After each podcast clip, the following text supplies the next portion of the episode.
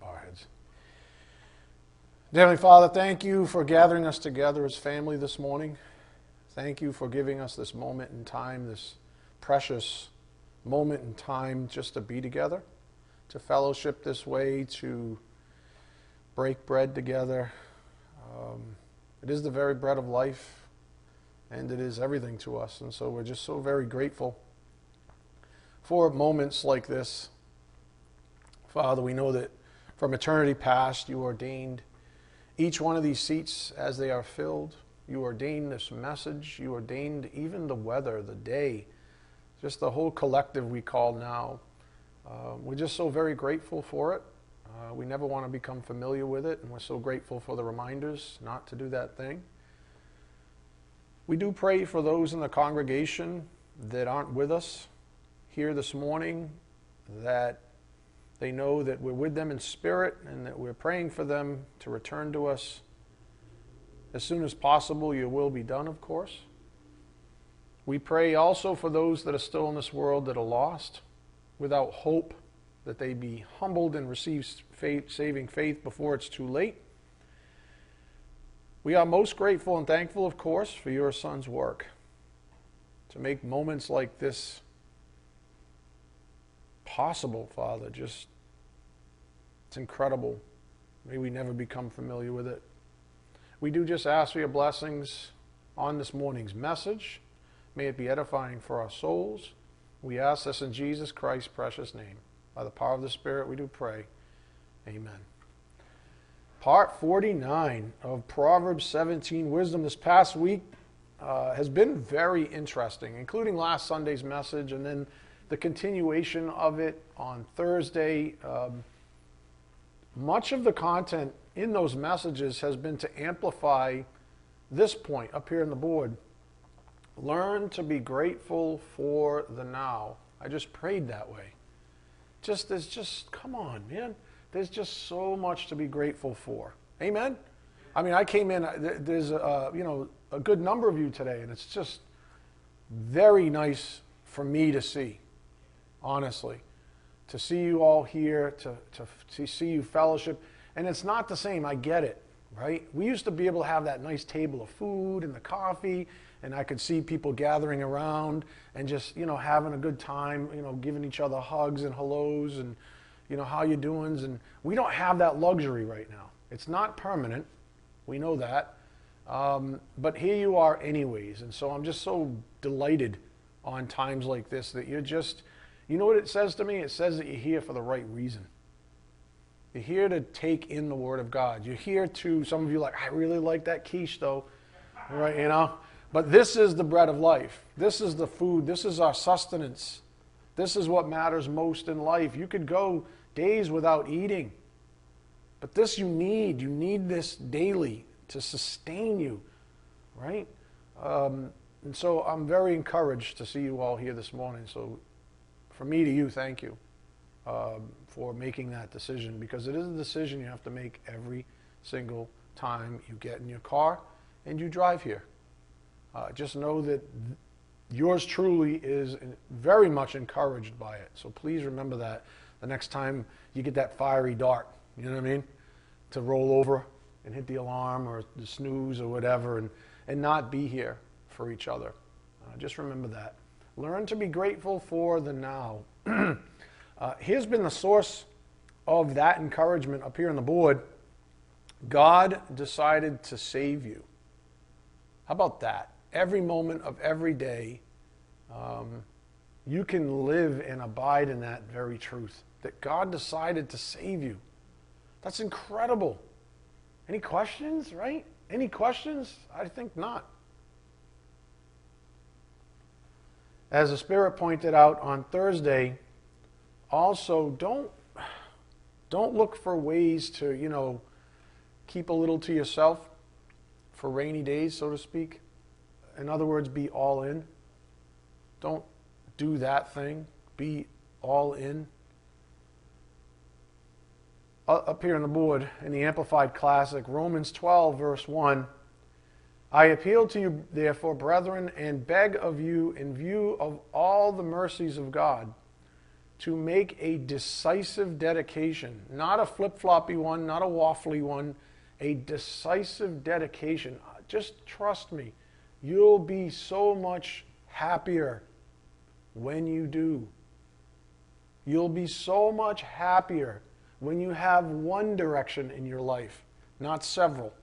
You'll be so much more at peace when you just have one thing to dedicate your life to, not several where you're trying to play this game.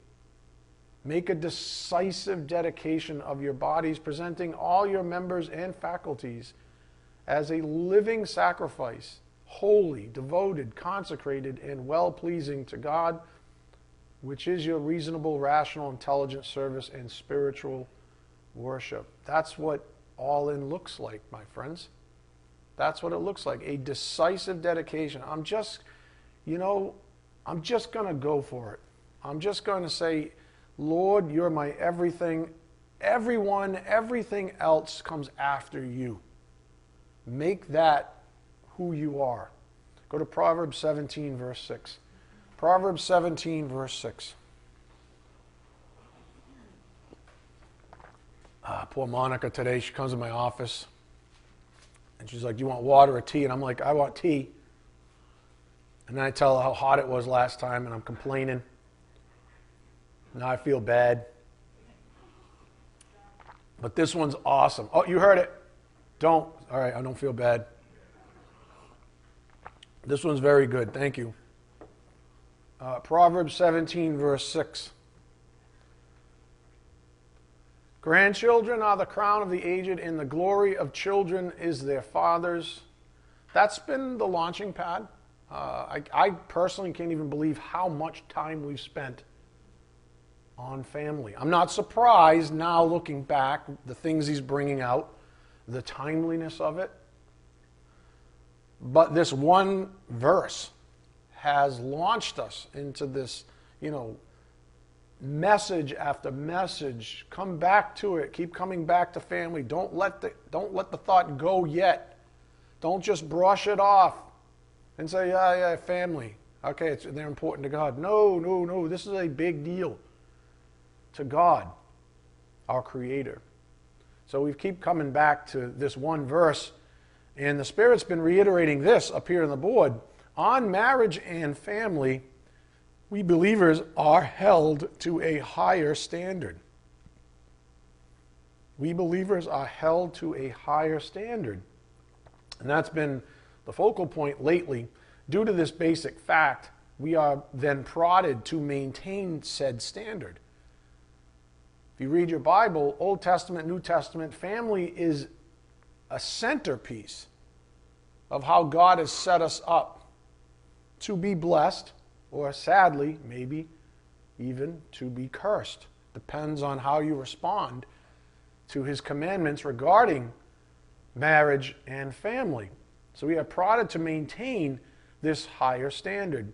It turns out that the family is a unique construct designed by God Himself. And that is right. I want to make a distinction here. I shouldn't have to, but maybe we've forgotten. Man is not the author of marriage. God is. Man would like to think he's the author of marriage so that he can start saying, you know, it's men can marry men and women can marry women. And I don't know, I'm, I'm waiting for someone to try to marry their pet. Uh, you laugh, but it's probably going to happen. That is ridiculous. And then once that happens, then they can start marrying, I don't know, Burt's Bees. Technically, they could have them married because, you know, God forbid, you know, people can start marrying whatever they want and they make a mockery of marriage. But we know from Holy Scripture that God is the one who designed marriage and family. So there's this unique construct, and we cannot depart from it.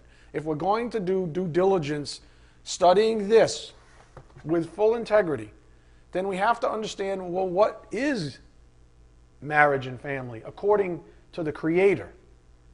We don't take our earthly lenses and try to impose them on the Word of God and say, you know, silly things like, well, God loves me, so he allows this little caveat for me.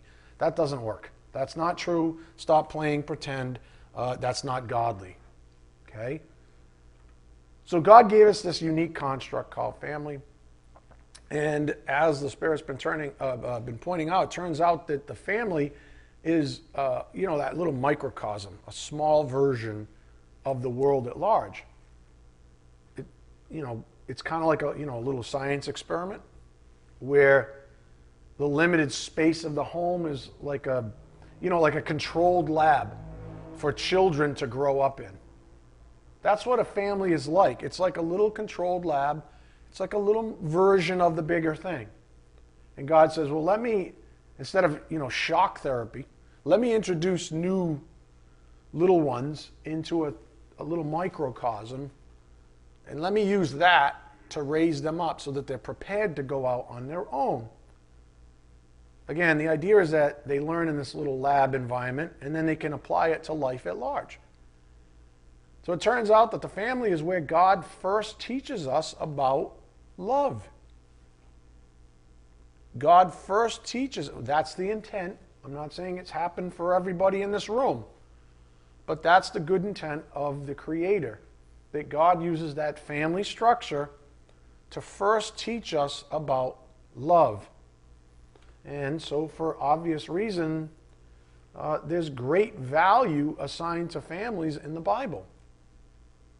I know the world dis- disagrees. But that's not what we're studying. We're not studying the world here. We're studying the Word. Amen? Yeah, I'm not, I don't even care. I'm so bitter sometimes about the world. It's so disgusting and it's so misleading. We're not studying the world up here on the board. The Bible says there's a lot of value in family. There's an intrinsic goodness that blankets a godly family that is unmistakably a blessing from God, designed to encourage such families to persist in the faith. It's unmistakable. It's the way God designed it. If you were here on Thursday, you know how much emphasis the Spirit put on men. Go ahead, men. Shake it out. See, DJ's already ready. He's like, Amen. Gird my loins. He's back there going, right? He's like, gird it up. Hey, listen, the, the Spirit doesn't take it easy on men in this congregation. So if you're here and you're a man and you're a husband and a father, well, gird your loins. I'm one of them. So it's not like, and it, all of this goes through me first. So there's no judgment, there's no condemnation, only love. So on Thursday, the Spirit put a lot of emphasis on men as husbands and fathers, other words known as heads of the household. There's a certain delegated authority given to men in the home as, as the, you know, the leader of that little microcosm. Someone has to lead it. And men, it's us up here on the board. The responsibility of the man. A weak, arrogant husband, father, will make excuses for himself. And all you have to do is look around. You can see that in spades. But a strong, humble man will always accept God's wisdom, love, and discipline and apply it to his own life. Again, that's the responsibility of a man in full view, without any, you know, excuses, no um, holding back. Just, you know, and, and we're all, for the record, every man in here has been weak and arrogant as a husband and father if you fulfill those roles. And every man in here has made excuses for himself. And what the Spirit's saying is that doesn't fly. The blessings don't come after that. A strong, humble man will always accept God's wisdom. You have that opportunity right now, some of you because he's speaking through this vessel to you. And you can either be arrogant or humble. A strong, humble man will always accept God's wisdom, love, and discipline and apply it to his own life. And just as a side note, I know you probably don't need to hear this refresher, but remember that weak equals arrogance and vice versa. And strong equals humble and vice versa. In any case, the Spirit has undoubtedly emphasized the criticality of men functioning with integrity to the Word of God in their families. I, I don't know. I can't stress it more. And it's not, this is not my personal, I mean, they are, they are my personal convictions, but I'm not teaching from an atomic center that is me. Does that make sense? I'm speaking on behalf of this. Do I hold the same convictions? Yeah. I guess otherwise I probably wouldn't be worthy of standing before you and teaching it. Do I hold those convictions? Yeah. Do I do it perfectly? No. But it doesn't mean the convictions aren't there.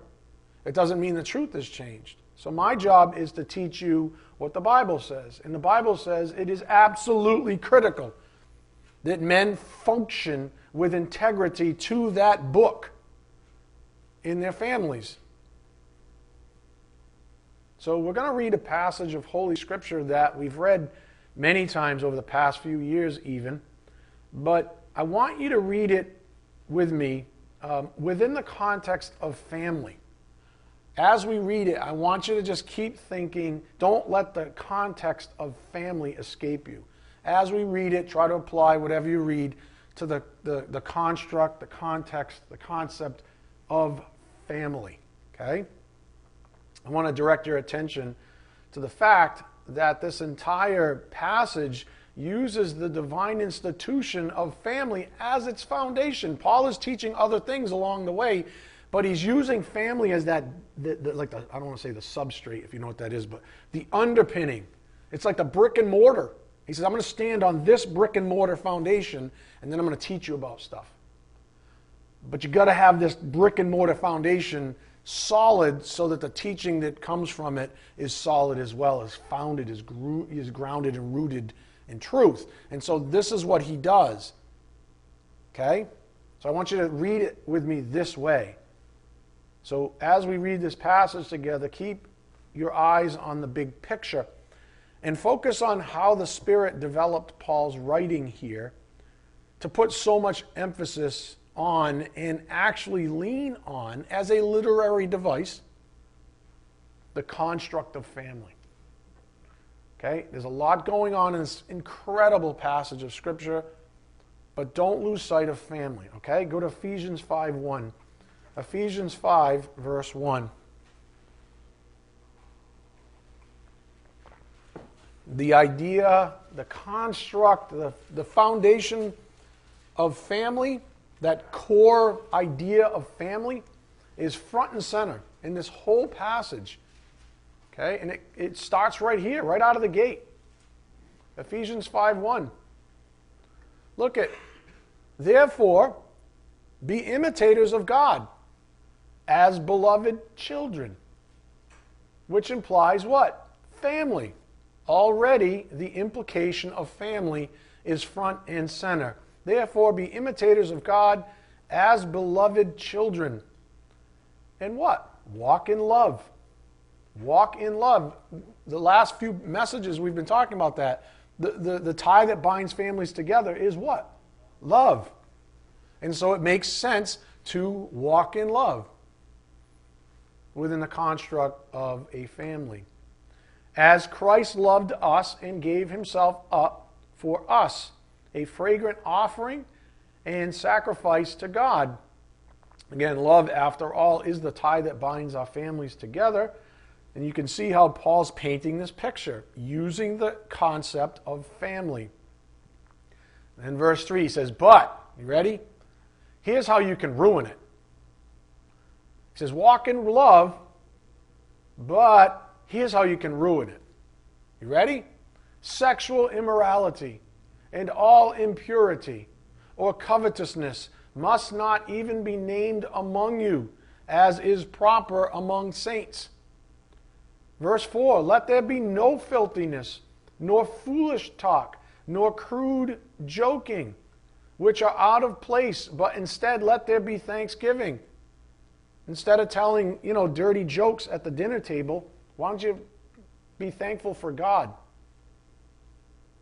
Right? Instead of teaching your children how to do this or that uh, in an awful way, why don't you talk to them about God?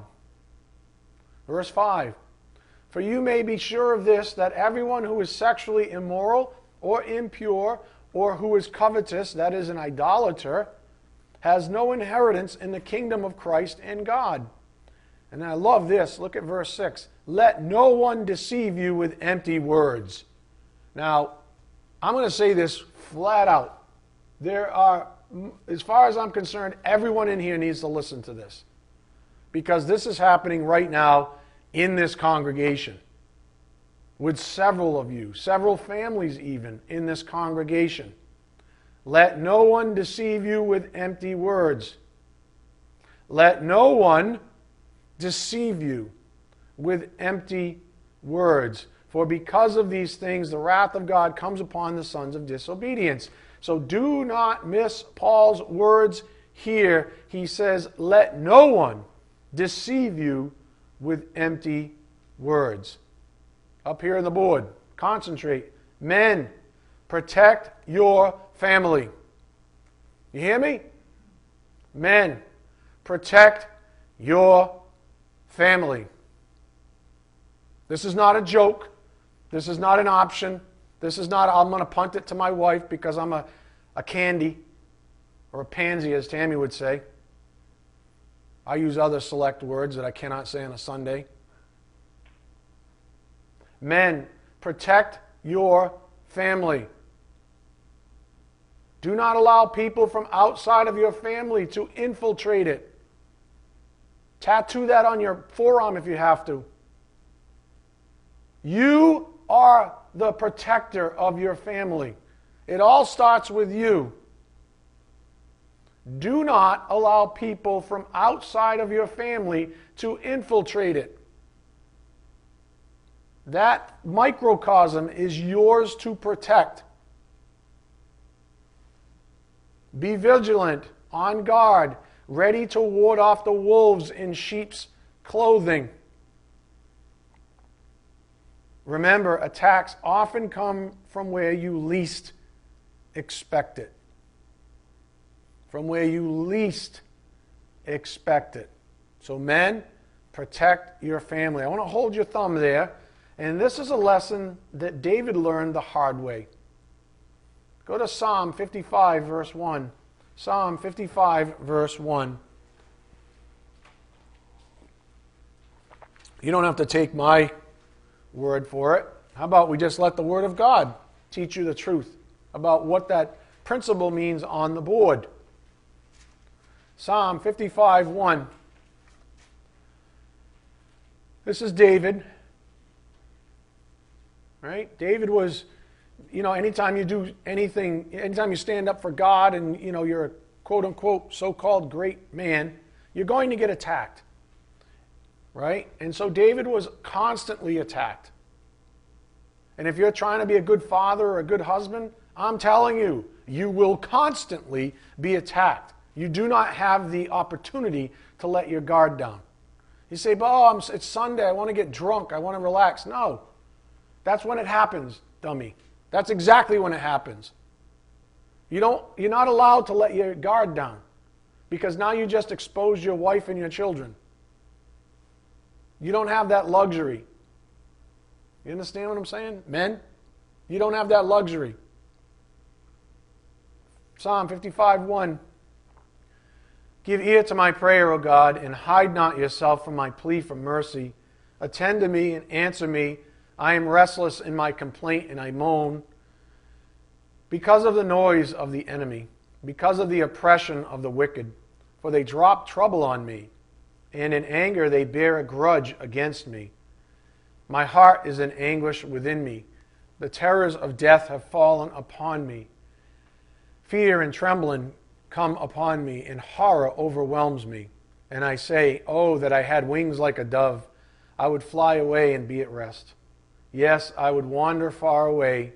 I would lodge in the wilderness. Selah.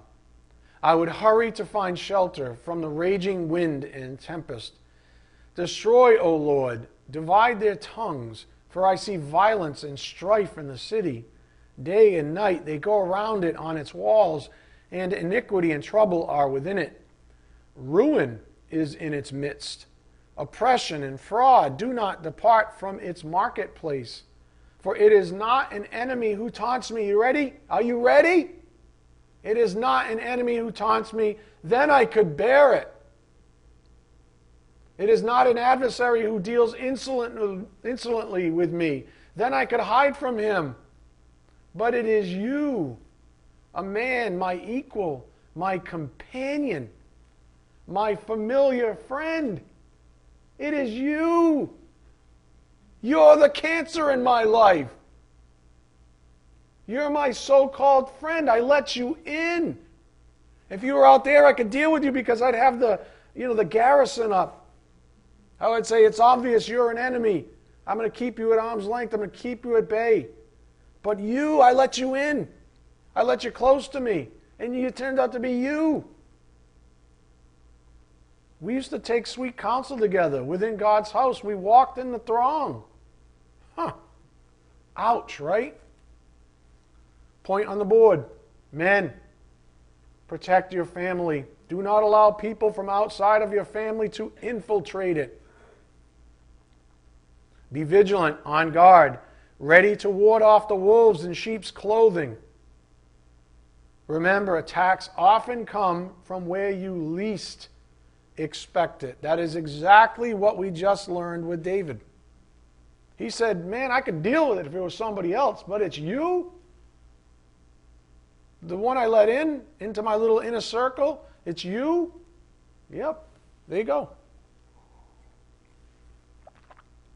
Here's what I'll tell you from personal experience, and this is applied doctrine, and Tammy will certainly attest. Be very careful who you invite into your home. Be very, I mean, even physically. Physically, emotionally, obviously, spiritually. There are a lot of wolves in sheep's clothing, you know, that can talk a big game, maybe have some scripture memorized, this kind of a thing. But they're wolves in sheep's clothing. And if you're paying attention, you know exactly what the Spirit's trying to tell you, like right now. Be very careful who you invite into your home. Okay, go back to Ephesians 5 6. Ephesians 5 6, lesson learned. Thank you, David. Ephesians 5, verse 6.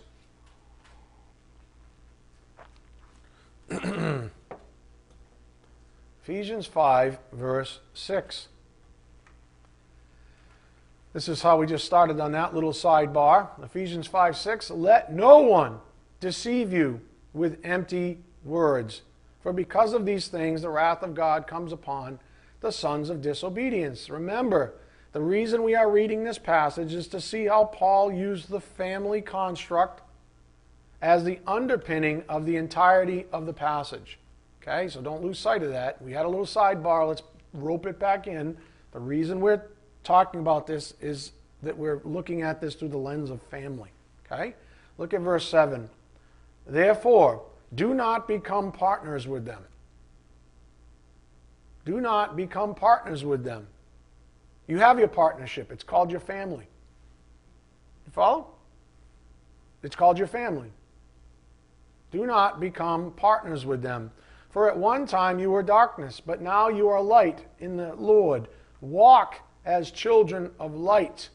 For the fruit of light is found in all that is good and right and true, and try to discern what is pleasing to the Lord. Take no part in the unfruitful works of darkness, but instead expose them. Expose the enemies to your family. Men, expose them. Use the Word of God as your litmus test. Think about what the Spirit's saying to you right now. Don't be afraid to expose enemies. And you may love your enemy in the sense. You may say, but that's like a family. That's like my cousin or that's my best friend from high school. So, in this way, like, you know, like Peter was, get behind me, Satan. In this way, in this moment of time, they are satanic to you and your family because they are spreading a disease. You've let them behind the garrison. You've let them get into your inner circle, and they are spreading a disease that is destroying you and your family from within. You have to protect against that. Men, Expose the enemies to your family. Verse 12 For it is shameful even to speak of the things that they do in secret. But when anything is exposed by the light, it becomes visible, for anything that becomes visible is light. Therefore it says, Awake, O sleeper, right? Get out of your stinking recliner, you lazy bum. That's the Ed Collins translation. I mean it. Too many men spend too many days in their stinking recliner. Get off your butt. Right? Amen? Yeah, get off your butt. What do you think this is? This is serious business. God gave you huge responsibility when He gave you a wife and family, and maybe some kids.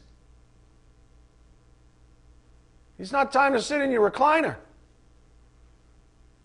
and then make excuses for yourself. I work so hard. Big deal. Big deal. how would you even last back 2,000 years ago? Would you complain when life was really tough? When you didn't have all the technology to do stuff for you? Suck it up, buttercup, right? Amen? It's ridiculous. Get out of your recliner and stop complaining. Sheesh. Awake, O sleeper, and arise from the dead and Christ will shine on you. Look carefully then. Look at what the Bible says. Look carefully then how you walk, not as unwise, but as wise. This reminds me of this week's blog. Yep, I do write a blog, just saying. Where wisdom and love are brought together as a unified concept. In other words, they don't exist in a godly sense apart from each other. Wisdom and love, love and wisdom right? You don't know what love is unless you have wisdom. You can't exercise wisdom unless you have love. Love and wisdom up here on the board. Learning to think before we emote. What happens when you don't have wisdom, but you supposedly have love? You're in a basket case. All you do is call up your friends. Where, where, where? Happy Sunday, right? Uh, it's always this emotional, like bleeding out. It's like, stop. Exercise a little wisdom here. What are you emoting about now? What are you complaining about from your, from your recliner? Why don't you stop dwelling on yourself and start thinking about others? Maybe that'll get you out of that little funk you're in. I don't know. I mean, that's what wisdom says. I'm just a pastor. I'm just here doing my job, you know. Learning to think before we emote. In my experience, emotions tend to be the easiest way for the kingdom of darkness to gain control over a family. That's what I've seen. See, I see it with husbands, I see it with wives, I see it even with kids. Emotions tend to be that fracture. When, you know, when things get emotional, and all of a sudden it's like the garrison drops down, and then people start taking advice from horrible people without any wisdom at all, and so it just compounds and the next thing you know, it's this big old basket of emotional morons. It's all right. I know. You don't get it? Now it's like, the, you know, emoticon, because nobody actually, you know, God forbid, actually people talk. I don't know. Look at verse 15. Look carefully then how you walk, not as unwise, but as wise making the best use of the time because the days are evil. Therefore, do not be foolish, but understand what the will of the Lord is. And do not get drunk with wine, for that is debauchery, but filled with the Spirit. Okay, so now the Spirit's got me stopping here. It's interesting that the Spirit authored a bit on drinking alcohol here. It seems weird, like right in the midst of it. Right? All of a sudden, he's like, stop the presses, don't get drunk. Seems kind of particular, doesn't it? Like, why? What do you think? Why does God the Holy Spirit author anything? Because we need it. Because obviously, like it is today, drinking was a problem. Even in, Ephesus, which was a really mature church by, you know, standards of the time. And this is a very edifying book if you read it from end to end. But yet, here's Paul. He says, and do not do this thing. Don't drink and don't get drunk with wine, for that is debauchery, but be filled with the Spirit. So again, it's interesting that the Spirit authored a bit on drinking alcohol here in the context of protecting your family. In the context of protecting, right in the middle of this discourse. Fair enough? Right in the middle of this discourse.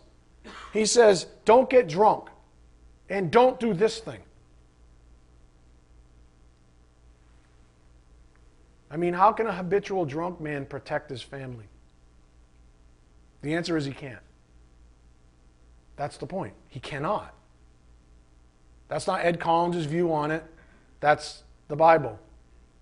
In fact, a drunk man is a harmful man. A drunk man is a harmful man, whether it's a physical or emotional altercation. There's always carnage with drunkenness. Always. Why? Because the Holy Spirit's nowhere in sight in that person, in their activity, in their behavior, in their words, in all of it, in the ugliness that is drunkenness. There's always carnage with drunkenness. And if you're one of those guys that likes to make excuses, you know, like I alluded to earlier, you know, I've heard this a ton of times. I work and I put food on the table, therefore I'm doing my job. Well, apparently, the Holy Bible disagrees with you. Apparently.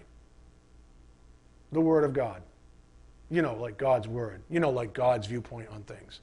Apparently, God Himself disagrees with you.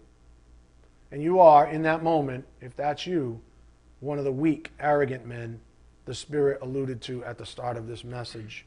Instead, here's the encouragement from the Word of God. Again, look at verse 18. And do not get drunk with wine, for that is debauchery, but be filled with the Spirit.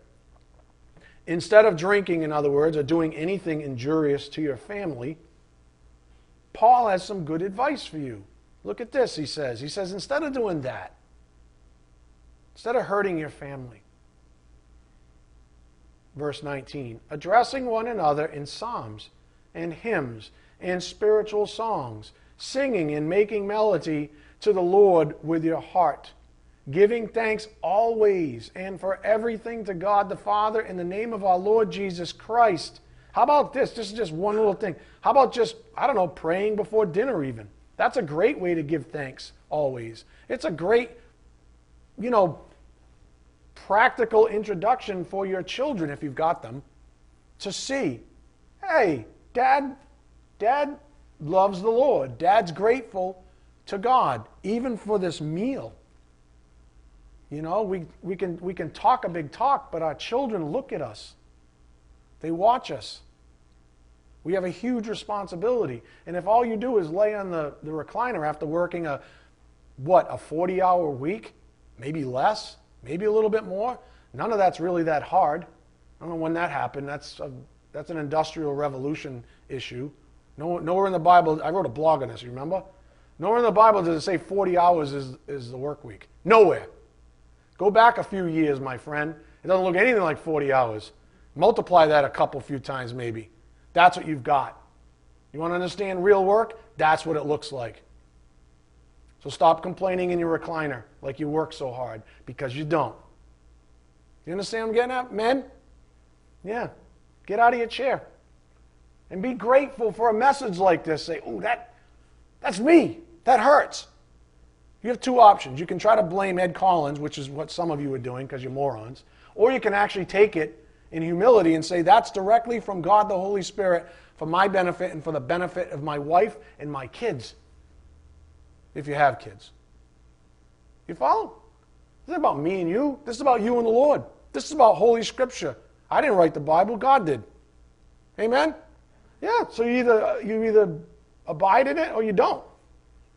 That's it. End of story. End of story. You just, just know that people in your family, men, including your wife and your kids if you got them, are watching you very closely. And their flesh does not want you to succeed. Is that fair? Their flesh does not want you to succeed as the real leader in the house. They are not going to be encouraging you to be that man. They are going to discourage you at every chance. They're going to try to drag you down and wear you out. And sometimes, you know, what if you have like a, a you know a huge family? It's like all against one, because you got all these fleshes that are trying to wear you out, and you have to be strong. But you've been in your recliner, and you've been making excuses. Look at what verse 21 says submitting to one another out of reverence for Christ. Submitting has the very essence of servitude. I've taught you this. Submitting, serving one another. Listen, you ready, men? You ready? You're a servant. You're to serve your family. Just like I'm serving this family right now. I'm not talking down to you, I'm serving you. A meal a full meal from the Word of God. That's what it means to submit to another person. It means to serve them. Christ said the greatest will be who? The servants. You want to be great in the family? You want to be Big Daddy O? Big Papa? Then serve. Stop making excuses for yourself. Serve. That is your duty. You represent Christ. You are the, the analogy, or the, the, the analog, excuse me, to Christ himself over his bride. The head of the house is the analog. Men, you are the analog to Christ himself over his church, over his bride, over his family, his body. You are the analog to Christ. Christ said himself, I didn't come here to judge you, I came to serve. Did he not? What'd you do? You show up? What, after a such a long day work, such a tough week. What'd you do? What? You got bombed? And what? Belittled your wife in front of your kids? What'd you do? Hung around with your other drunk, idiot, moron friends? What'd you do? Oh, no, all right, here's the best one. You ready? You hung around with the idiots that know a little scripture. That's my favorite. Let's go hang around the driveway. Let's have a few smokes. We'll hang out. We'll have a beer. And we'll talk about scripture like we know what we're talking about. And meanwhile, my wife's looking out the window going, What the hell's wrong with my husband? And my kids are in the basement playing God knows what, spin the bottle. I don't know what the hell's going on, right? Something unholy while you're pontificating with your moronic friend out in the driveway. What's that all about? Is that submitting to your family? No, that's letting a wolf in the front door. And then you wonder why you're miserable. You wonder why you can't keep your crap together. You wonder why you got to have that little extra drink at night. You follow what I'm getting at, men? There's no escaping it. This is what real responsibility looks like. And some of you are like, oh no, no, the R word. This is what commitment looks like. Oh no! The C word. Commitment. This is what it looks like. How would you like it if Christ, the head of the church, I don't know, failed in his commitment to you? Said, I know what I said in the Bible, but heaven's full. You're going to have to go to hell. I was drinking one night. I forgot to pray for you. You're going to hell. You lost your faith. I lied. How would you like that? You are the analog to that. Men,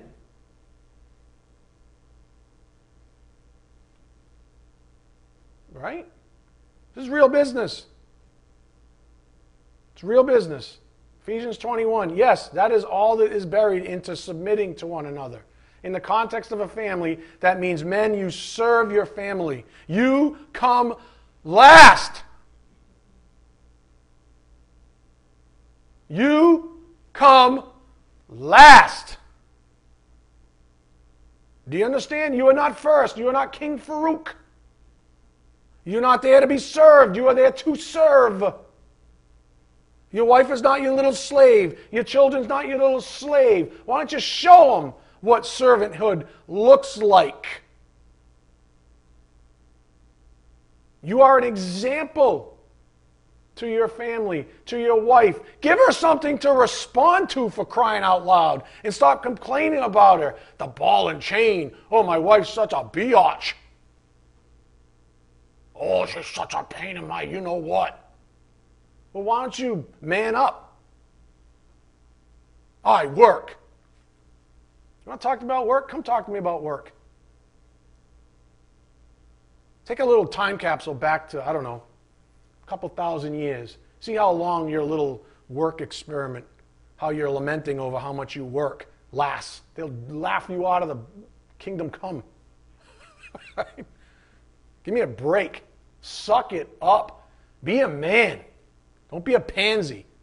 Tammy, as Tammy would say. I don't use that kind of coarse language. Only Tammy does. You know? I say, it's okay. It's okay, honey. You know, come over here. Come to Pappy. Come bounce on my lap. Let me give you a popsicle. And we could talk about this. That don't sound like God. Last time I checked.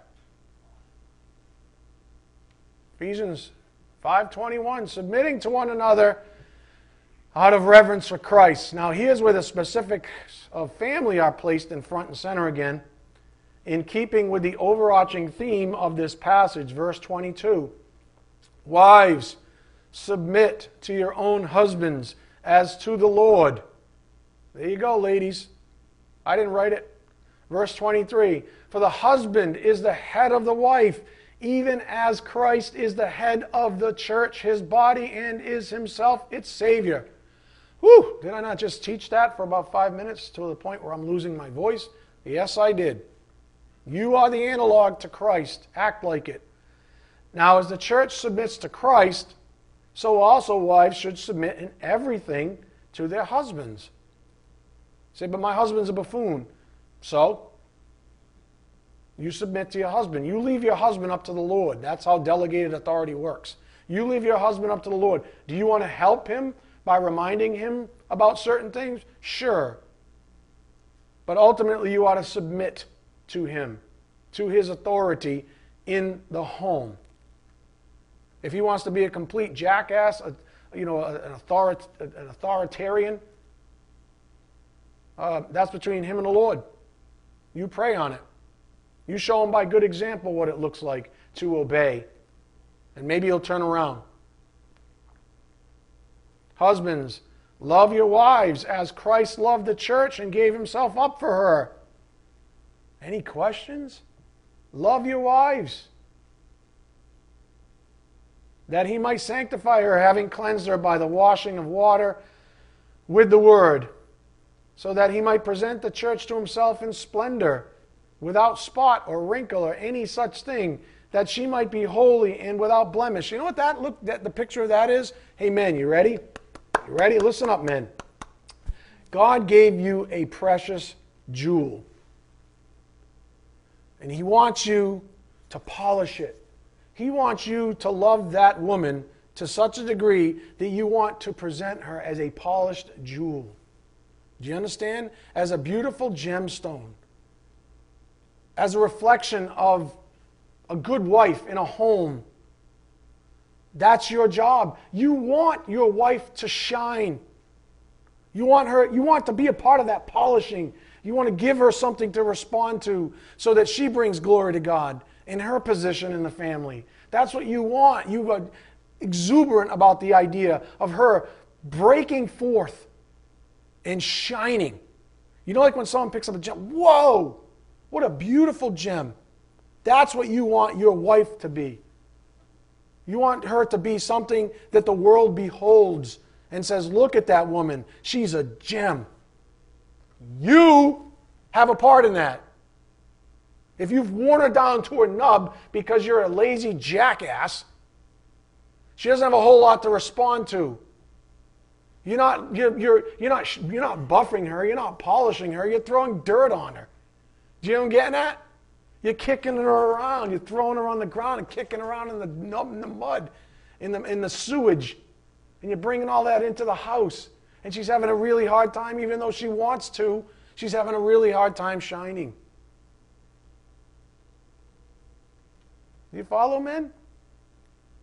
That's what I see, because that's what Christ wants for his bride. And you are the analog to Christ. You want your bride to be like a gem. That should be you, how you look at your, your wife.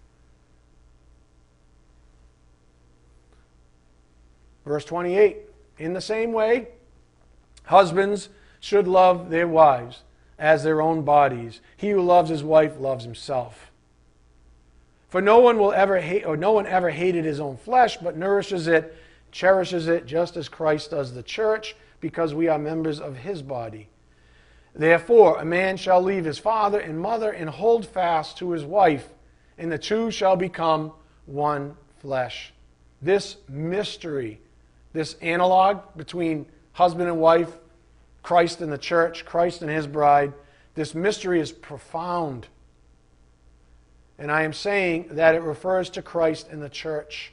However, let each one of you love his wife as himself, and let the wife see that she respects her husband. Up here on the board. This mystery is profound. The family is a microcosm of God's larger family. As Christ is over his bride, the church, husbands are over their wives in their families. That's the mystery. You might hear theologians, you know, the mystery doctrine of the church, you know, whatever. It's not important. What's important is you understand that this is what the Word of God says about you as a husband and a father, that you are the analog to Christ Himself, that you are the analog to Christ Himself. As we know, families often include children as additional blessings according to the Word of God.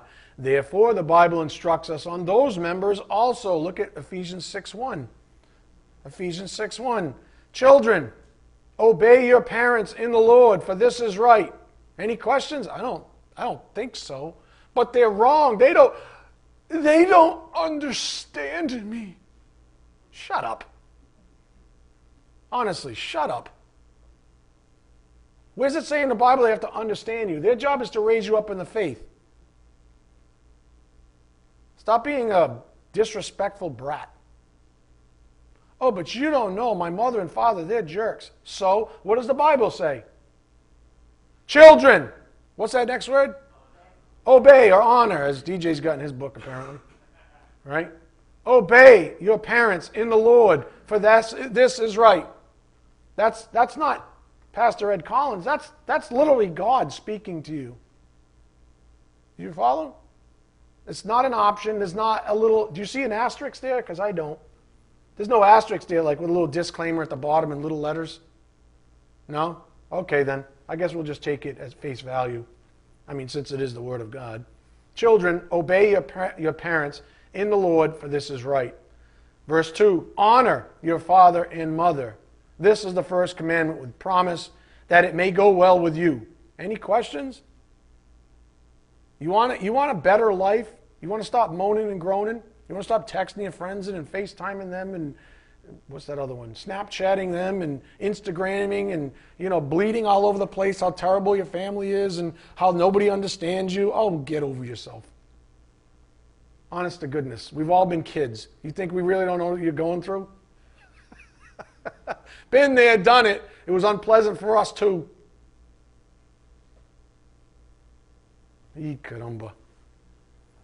Look at verse 3. It literally lays out that it may go well with you. Why should I obey my parents? Why? Why should I? That it may go well with you, says your Creator. Well, go ahead, test the waters like every moronic adolescent does. See how that goes for you. I'm just telling you, eventually you'll end up apologizing to your parents. That's what always happens. Yeah, I was pretty much a jackass when I was a teenager. Yeah, you kind of were. But here's the thing I expected it. I still love you. You know. Sorry. What's that? What do you call that? A. Um, ah, what do you call that? When you. Spoiler alert. Spoiler alert. Kind of ruined the punchline when it takes that long. Sorry. It happens when you get old.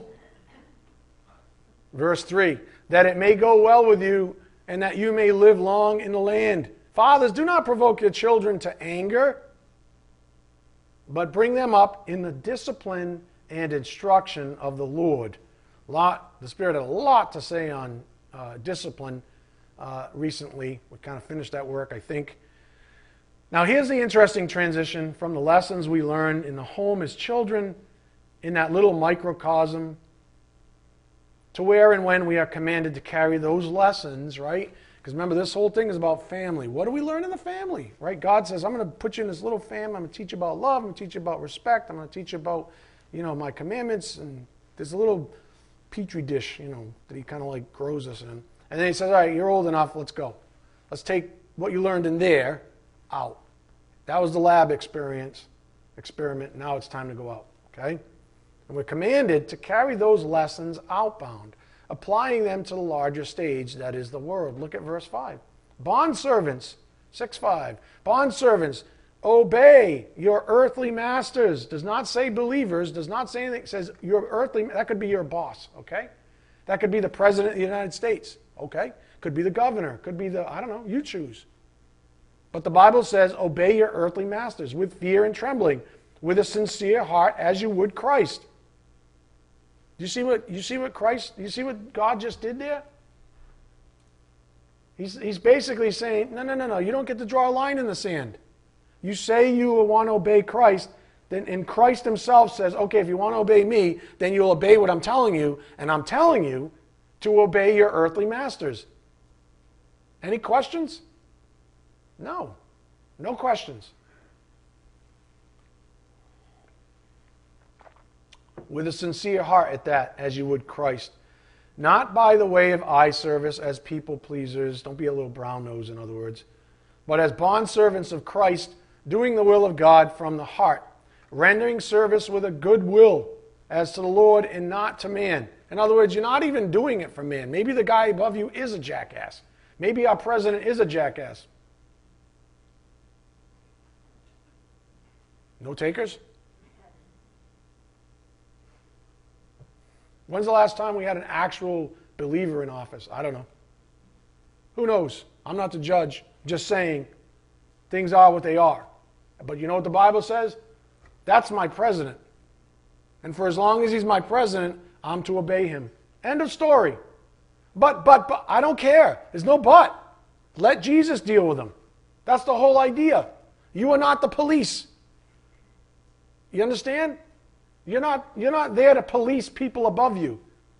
Let God, who ordains every authority, do that. You are not the global police, and you're not, you're not God's little helper.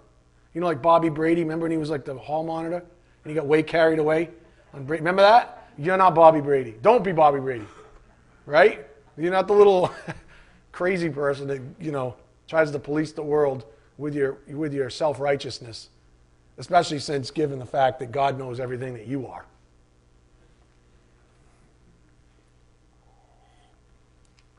Here's a really important point, and I'm starting to run out of time. Obviously, a lot of preaching this morning, which is fine. but this is an important point that came up as I sat back. This was a point in my own study where I sat back in my chair and, you know, I said, Oh, it's 40 hours. I'm done. It's time for a brewski. End of story. Go home. I'm done. I'm a union worker. I'm done serving. No, he said, now sit back. He said, think about what, what I want you to say to that congregation on Sunday. So it's just something, food for thought. Um, you know, take away what you will, I guess. Have you ever noticed that the folks that are utterly disrespectful of authorities, let's just say in our country even, you ever notice that folks that are utterly disrespectful of authorities in our country tend to rear up from families that have failed? Have you ever noticed that? Came from certain dysfunction. Have you ever noticed that when you run into an anti authority oriented person, that person most often, I'm not making a blanket statement here, I'm just saying, They are most often from homes where there was little to no authority or discipline. Have you ever noticed that? In other words, like I just taught you, what went on in the, the little microcosm, the economy of the home, guess what happens? When they went out, they took what they learned there out, and they learned nothing. Because the head of the household, probably the father, either wasn't there or was completely defunct. And then we wonder. Again, ever notice that when you run into anti authoriented people, that they most often are from homes where there was little to no authority or discipline. And I mean from a godly perspective. Not get A's or get out. Be a doctor or a lawyer, or shame on you.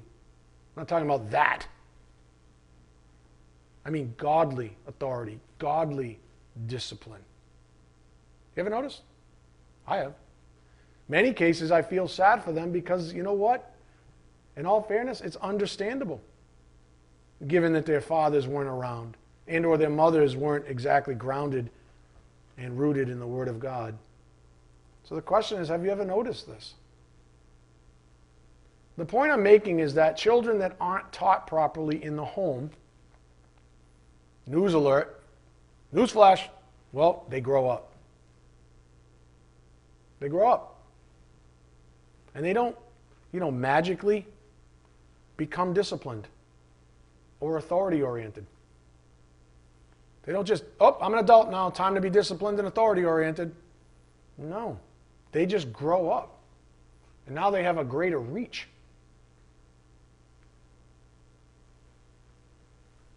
In fact, they, they, they tend to be horrors at large with a wake of disregard for God given authorities. That's what they turn out to be. There are, you know, corner cases, small percentages maybe, I don't know, who make it, who somehow, you know, through the Word of God. Maybe they, you know they become believers and they learn the hard way, like like I'd had to for the most part. Right? Most of us in here had to learn for the most part. You know, you come kind of late, and God is so gracious and merciful that He sanctifies you and changes you, and you're blessed, and that's beautiful. Amen? But wouldn't it be nice wouldn't it be nice not to have these terrors running around? I know it would be for me. Up here on the board. What's the point the Spirit's making? The value of family. Disciplined, well adjusted children from godly homes make for great subordinates because authority orientation was instilled in them at an early age. And they are blessed for it and become blessings for others, especially those in authority a la Ephesians 6 5. That's the value of a family. Let me say it again. And fathers, even mothers, you're responsible for raising up the children, but it starts with you, men. Just saying, just saying.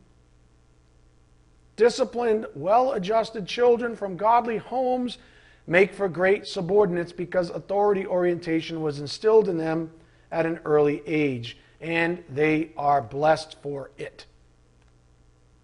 What did we read in Ephesians about children? Children, obey your parents. Why? Because it's good for you. It'll be good for you. This is part of it. Those people that are anti authority, every anti authority person I've ever known is miserable. They wear a smile, they paint a smile, and they will do everything in their power to try to prove to you that they're not miserable, that you're smoking crack. But discernment with this office, because some of them have come through this church and left, Discernment says, you know what? They're miserable. Why? Because there's authority everywhere, and all they want to do is bucket. Starting with this one. You follow I'm getting at? You're miserable because you're anti authority oriented. And I get it. It's understandable. You came from a home that was literally the same way. But you become a horror and you're miserable.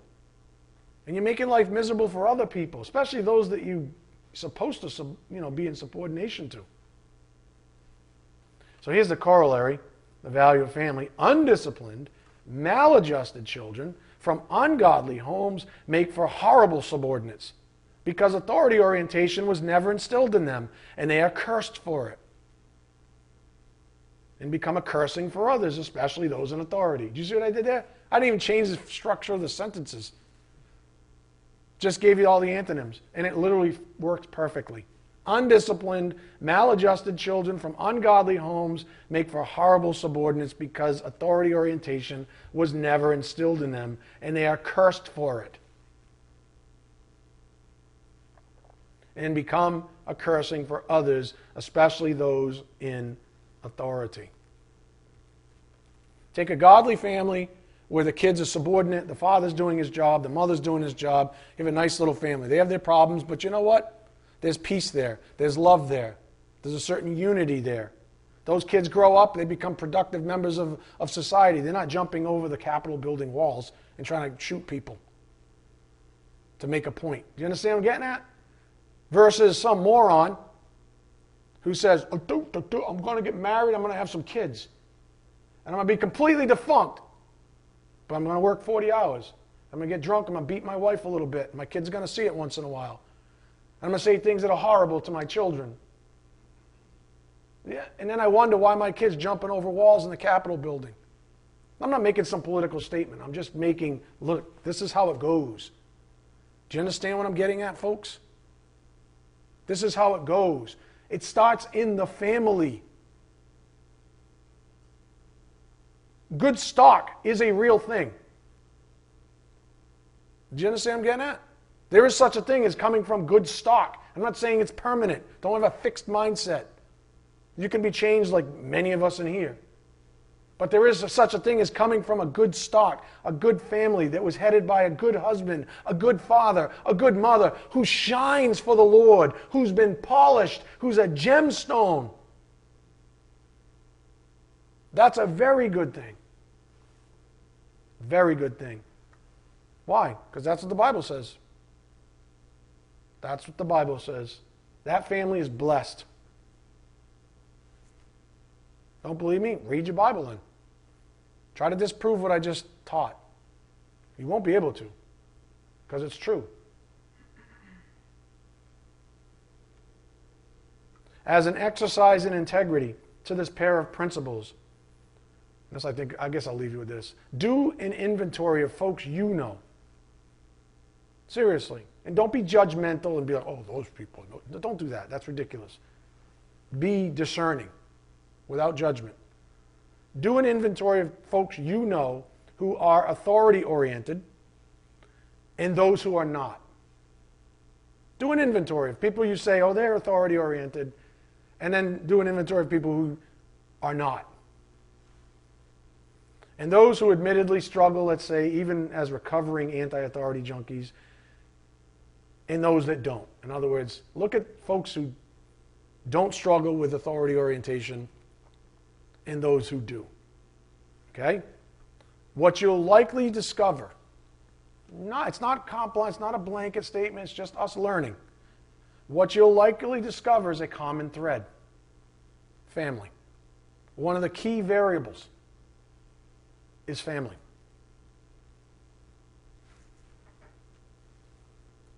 Those who came from broken homes where the father was defunct or a drunk or a jerk, and maybe the mother was too. I don't know. What you'll find are the traces. Listen, are the traces of what Paul is writing about here in Ephesians 5 and 6. That's what you will see. You will see it played out. Because you know what? God's not a liar. This isn't what we expect. This isn't, this isn't a philosophical class in college, folks. This is real.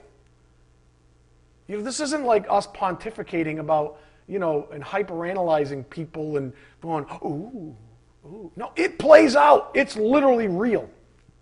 It's authored by the one who created us all.